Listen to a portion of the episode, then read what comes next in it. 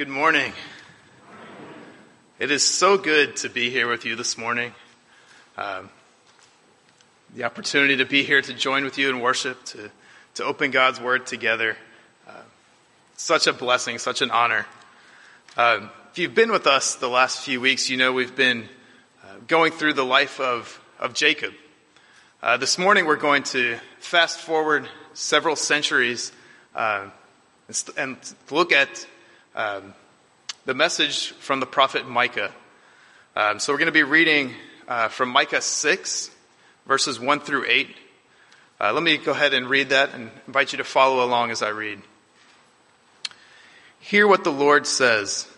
Arise, plead your case before the mountains, and let the hills hear your voice. Hear, you mountains, the indictment of the Lord, and you enduring foundations of the earth. For the Lord has an indictment against his people, and he will contend with Israel. O my people, what have I done to you? How have I wearied you? Answer me. For I brought you up from the land of Egypt, and redeemed you from the house of slavery.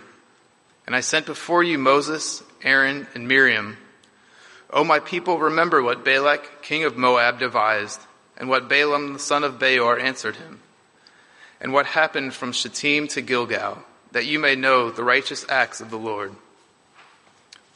With what shall I come before the Lord and bow myself before God on high?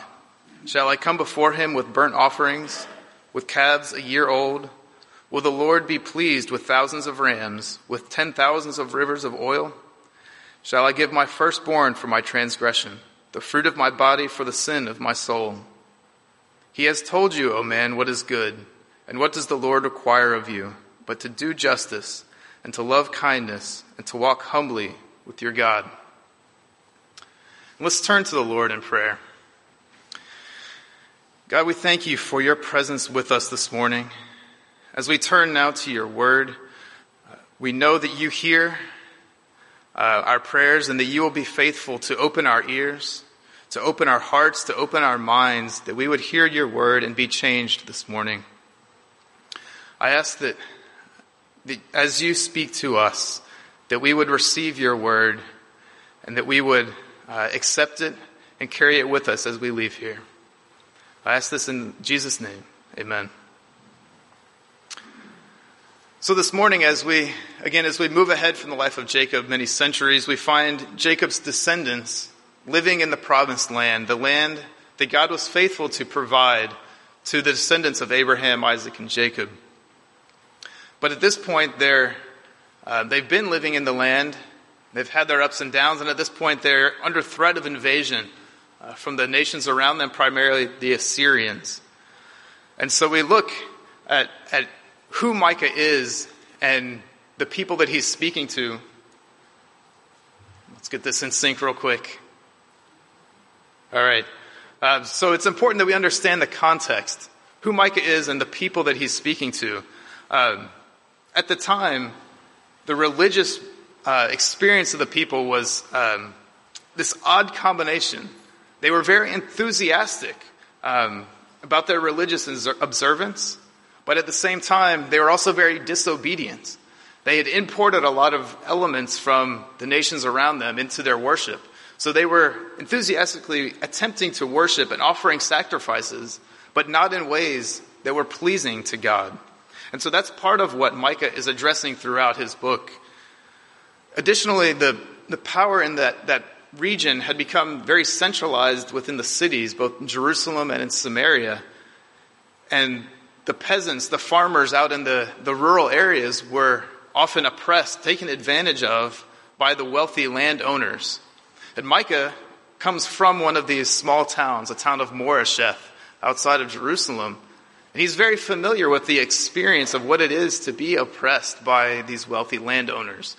So that's also part of what the book of Micah addresses. Now, these, these have occurred in the prior five chapters of Micah, but as we turn to chapter six, uh, we find uh, God bringing a lawsuit against the people.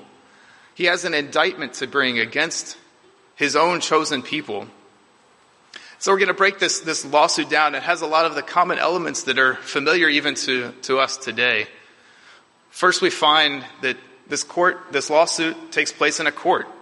Uh, God calls as witnesses the hills, the mountains, the foundations of the earth to be witnesses to this lawsuit, to his claim against them. Now, wh- why those elements of creation? It's because the creation, God's creation, was there when God established the covenant with the people. These mountains, these hills, the foundations have been there throughout the course of God's faithfulness to the people and have borne witness to, um, to the ways that the people have responded to God. And so there in the courtroom, creation is, is called as witness. So the next step is to, to provide the indictment, the accusation against the people. So God says, My people, what have I done to you? How have I wearied you? Now it's really interesting that, that God isn't spelling out all of the ways that, that Israel has been unfaithful to him. You see, that, that's been established both previously in Micah and through other prophets. At this point, there's really no question of whether the people have faithfully been obedient to God. God's moved past that question and at this point simply asks, why? What have I done? Because see, for God, God told them, I will be your God and you will be my people. And see, that should have been enough for the people of Israel, if only they would have relied on God. So now God wants to know what, ha- what has happened? How have I become a wearisome burden to you? So, as any good court case, God provides evidence in his own defense. So not only has the Lord done nothing to weary or burden the people, in fact, God has given them every advantage, every reason to be obedient. So God introduces several pieces of evidence, things that he has done for these people throughout their history. Now it's really, you can see this is just a few very short verses and God covers a lot of ground very quickly.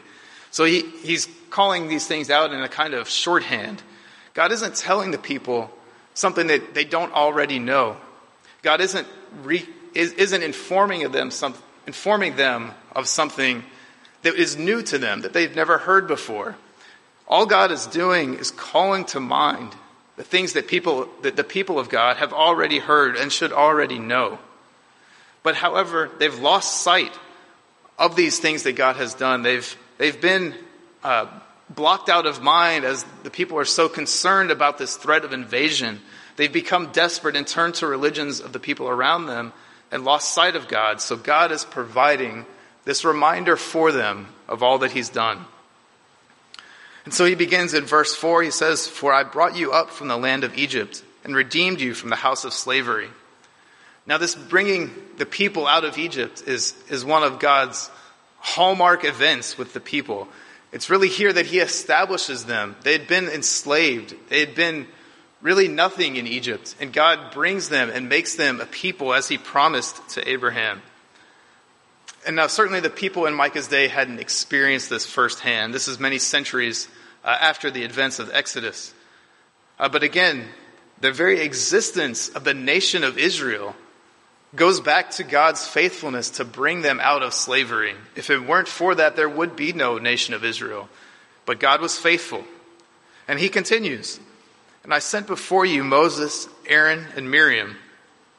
Now it's interesting here. God cites these three people that he gave uh, to Israel. He doesn't remind them that he gave them a law. He reminds them that he gave them a lawgiver. You see, that's what Moses was for them. Moses was the lawgiver.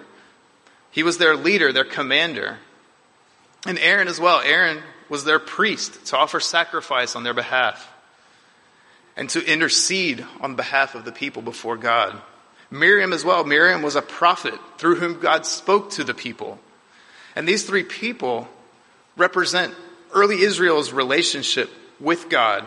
God met their need for a tangible, visible personification of that relationship. And that's what these three represent. They're just representatives of God's ongoing provision and relationship with the people. God continues his evidence. Oop, we're not there yet. God continues his evidence. Uh, he carries on in verse 5, calling to mind, O my people, remember what Balak, king of Moab, devised, and what Balaam the son of Beor answered him. Now, this story may not be quite as familiar to you. It, it looks back to Numbers chapters 22 through 24. Now, at the end of the um, wilderness wandering, uh, prior to entering the promised land, Balak was a king of Moab, and he had seen what God had done for the Israelites, the way God protected them, the way God was their champion in battle. And so Balak was concerned. He was fearful of the people of Israel. So he went to the prophet Balaam and asked Balaam to curse Israel. Now, as a prophet, Balaam turned to get a word from God. God certainly instructed him not to curse the people of Israel, but not only that, to be a blessing to the people. And so, just these few words, Balak and Beor, reminds the people of Israel, reminds uh, Micah's audience that God interceded on their behalf, that, that God blessed them and prevented their enemies from cursing them. God protected them. And again, God goes on from, he says, Remember what happened from Shittim to Gilgal, that you may know the righteous acts of the Lord. And again, this is shorthand. What happened between Shittim and Gilgal is monumental. Shittim was the last place that the nation of Israel camped before crossing the Jordan into the promised land. Gilgal was the first place that they camped on the other side after entering the promised land. So what happened from Shittim to Gilgal is God was faithful. God kept his promise to the people. And, and this, is, this is where God fulfilled what he told them that he would do. So God has presented this evidence. He's used these things to remind the people of his faithfulness. And certainly they needed to be reminded. They had been blinded by what was going on in the world around them. I don't know about you, but that sounds familiar to me.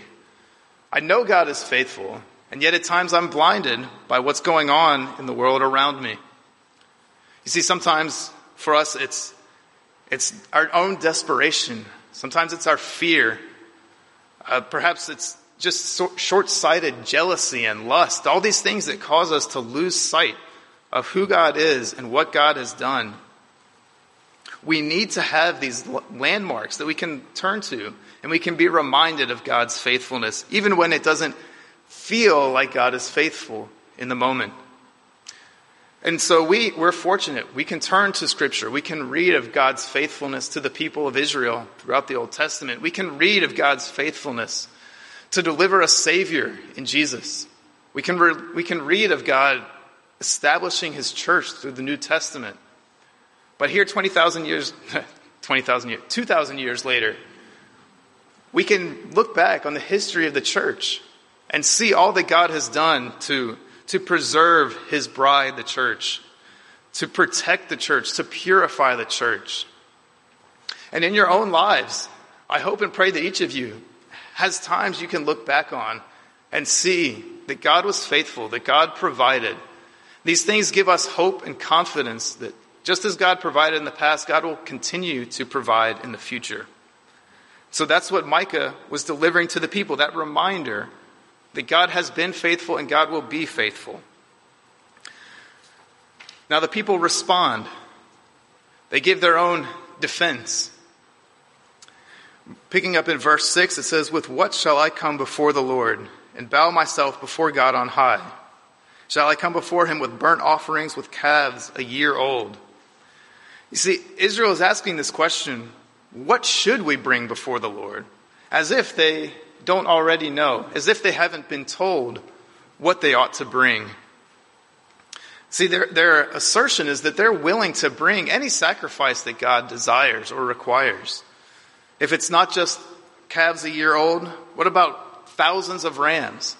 If that's not yet enough, how about thousands of rivers of oil? But if that's not even enough, the people say that they're willing to give their firstborn son for their transgressions. And it's interesting here, they, they continue to escalate their offerings, but it's not what God is looking for.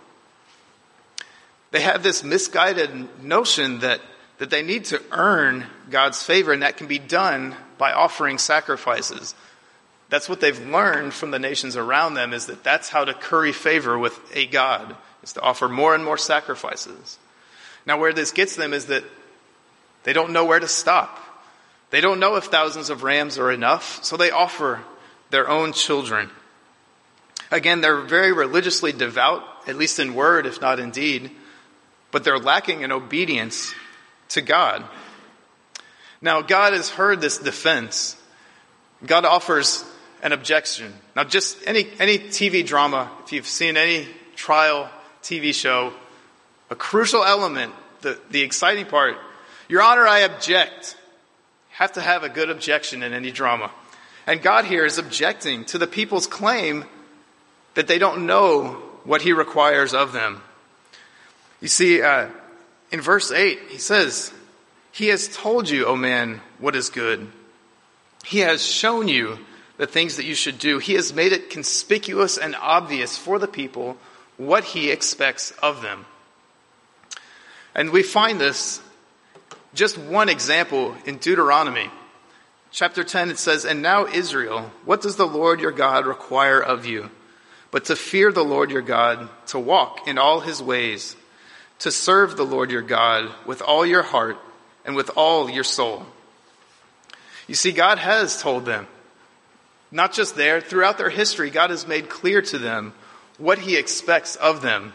And so their argument, their defense that they don't know what God wants really just doesn't hold water. And so here, Mike, through Micah, God reiterates once again, what does the Lord require of you? And in verse 8, he continues to do justice, to love kindness, to walk humbly with your God. These are the things that God desires of the people. Now that's very, very brief, very succinct. So what does that mean? How do we apply that today? Uh, first, he says to do justice. Now, in our world, we hear so much nowadays about justice and calls for justice. And what does that mean? We hear pleas for recognition and respect for the rights of all people. We hear calls for a justice that, are, that often seek punishment for wrongdoing. Now, certainly these are aspects, important aspects of justice. And God's justice, God's idea of justice certainly includes these things. But that's not really the, the totality of what God means when he calls for us to do justice. It's really only the beginning. Micah's understanding of justice is more than making sure that everything is fair. It's more than making sure that rules and laws are accurately applied. As an example, I turn to, to the law of Moses where God recognizes both justice but also the impacts of human greed. And so we read in Leviticus 23, it says, And when you reap the harvest of your land, you shall not reap your field right up to its edge, nor shall you gather the gleanings after your harvest. You shall leave them for the poor, for the sojourner. I am the Lord your God. Now, according to worldly justice, a landowner should have the right to the produce, to the harvest of his field. That just makes sense. It's your field, it's your produce. Similarly, someone who doesn't own land, what right do they have to claim, what claim do they have to the harvest of the field? If it's not their field, it's not their harvest. That's justice, right? But that's not what just, that's not the justice that God calls us to. Uh, God's justice is more about defending the weak than applying the law. It's about providing for the poor, even when simple fairness does not require that, that we care for the poor. When what's fair allows us to take advantage of the poor. That's not God's idea of justice. In fact, in Psalm 146, it says, The Lord executes justice for the oppressed. God gives food to the hungry. The Lord lifts up those who are bowed down. The Lord watches over the sojourners. He upholds the widow and the fatherless, but the way of the wicked he brings to ruin. You see, God speaks out. God acts against these unjust systems. But God is also concerned with restoring dignity to the downtrodden. He's on the side of the oppressed, of the sojourners, of the fatherless, of those who are bowed down. God is their advocate. And so for us to do justice, the way that God does justice, it often requires us to help those in need. to be an advocate for those who are disadvantaged. Throughout Scripture, we see God as a defender of the poor and the oppressed. You may be familiar with the story of the Good Samaritan. We won't, we won't go into the details, but you may recall that um, a man was beaten and robbed, left by the side of the road to die. And first, a priest and then a Levite both walked by. What did they do? They exercised their right to continue to, to go on their way. Is that what justice means? To continue on your way when there's someone in need? That's not what God calls us to. You remember the Samaritan is the one who took action, who saw to it that this man was cared for, that he was healed, that he was provided for. And Jesus used that as an example of what it means to love a neighbor. You see, God is about taking action on behalf of those in need. And most importantly, here, Micah says to do justice. We're not called to just think about justice or to hope for justice or to wish for justice. We're called to do justice. So, what does that mean for, for you and me as we leave here today, as we get back to our lives tomorrow? What does it look like to do justice? Certainly, it may be advocating against inequality and against infringement of rights, advocating for peace and for unity in our communities. It may also look more like caring for that single mother down the street who's having trouble making ends meet. It may be participating in outreach to the Booker T. Washington community, providing food, but also building relationships. Maybe it's working with an organization like Love Inc. that uh, serves and cares for the needs of the community. Whatever that looks like, whatever justice means, it comes as a result of loving the people around us. So doing justice then is inextricably linked to loving kindness and mercy. That's the next thing that, that Micah lists to love kindness. Now, this, the second requirement moves away from our outward actions of doing justice towards our inner motives, our motivation um, as we love kindness and mercy. Now, that word is, I, I say kindness and mercy, you'll find in your ESV it says love kindness. Other translations say love mercy. Um, the truth is, it's love hesed. If you ever get a chance to learn just one Hebrew word, learn this word hesed. Because um, it brings with it so much more than just kindness. It's so much more than just mercy. It, it's a combination of things like loyalty, fidelity, faithfulness, covenant love, a steadfast love. These are the things that Micah is talking about when he says love hesed, to love kindness. what's important here is that Micah is calling us toward this significant kind of love, the love that's a way of life.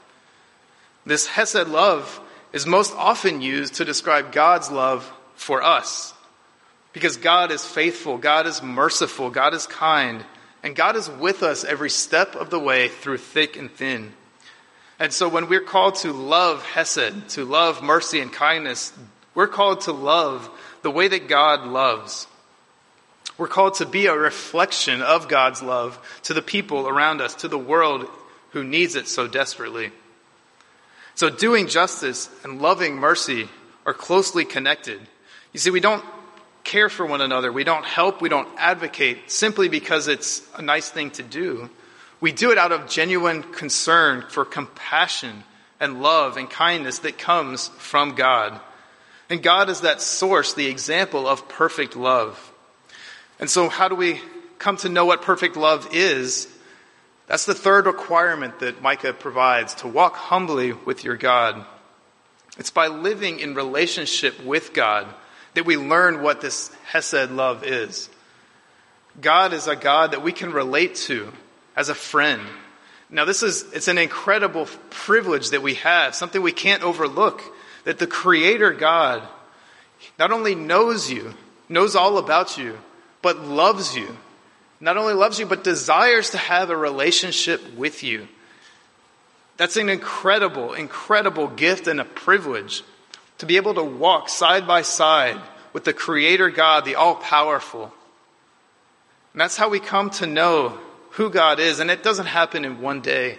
To walk with someone is to, is to carry that relationship over the course of time, to invest in a relationship with one, with another. And in walking with God, hearts become transformed. We're molded to be more like Him in the ways that we love and in the ways that we see the people around us. So when we, when we do this, when we walk humbly with God, from there, our hearts will be changed. We will come to love, mercy, and kindness. And in loving mercy and kindness, loving the way that God loves, we will come to do justice. Now, it's really important as we look at this statement of the things that God requires, it's important that we get the order right. Because it could be so easy to fall into the same misunderstanding that plagued Israel. You know, they felt like if I do these things, then God will grant us favor. God, then God will protect us. And you see, it's not about three more boxes for us to check in order to earn God's love.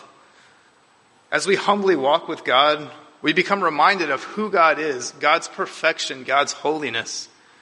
We also recognize how far we fall short of being like God. God has given us a standard, but we fail to live up to it. We cannot live up to it.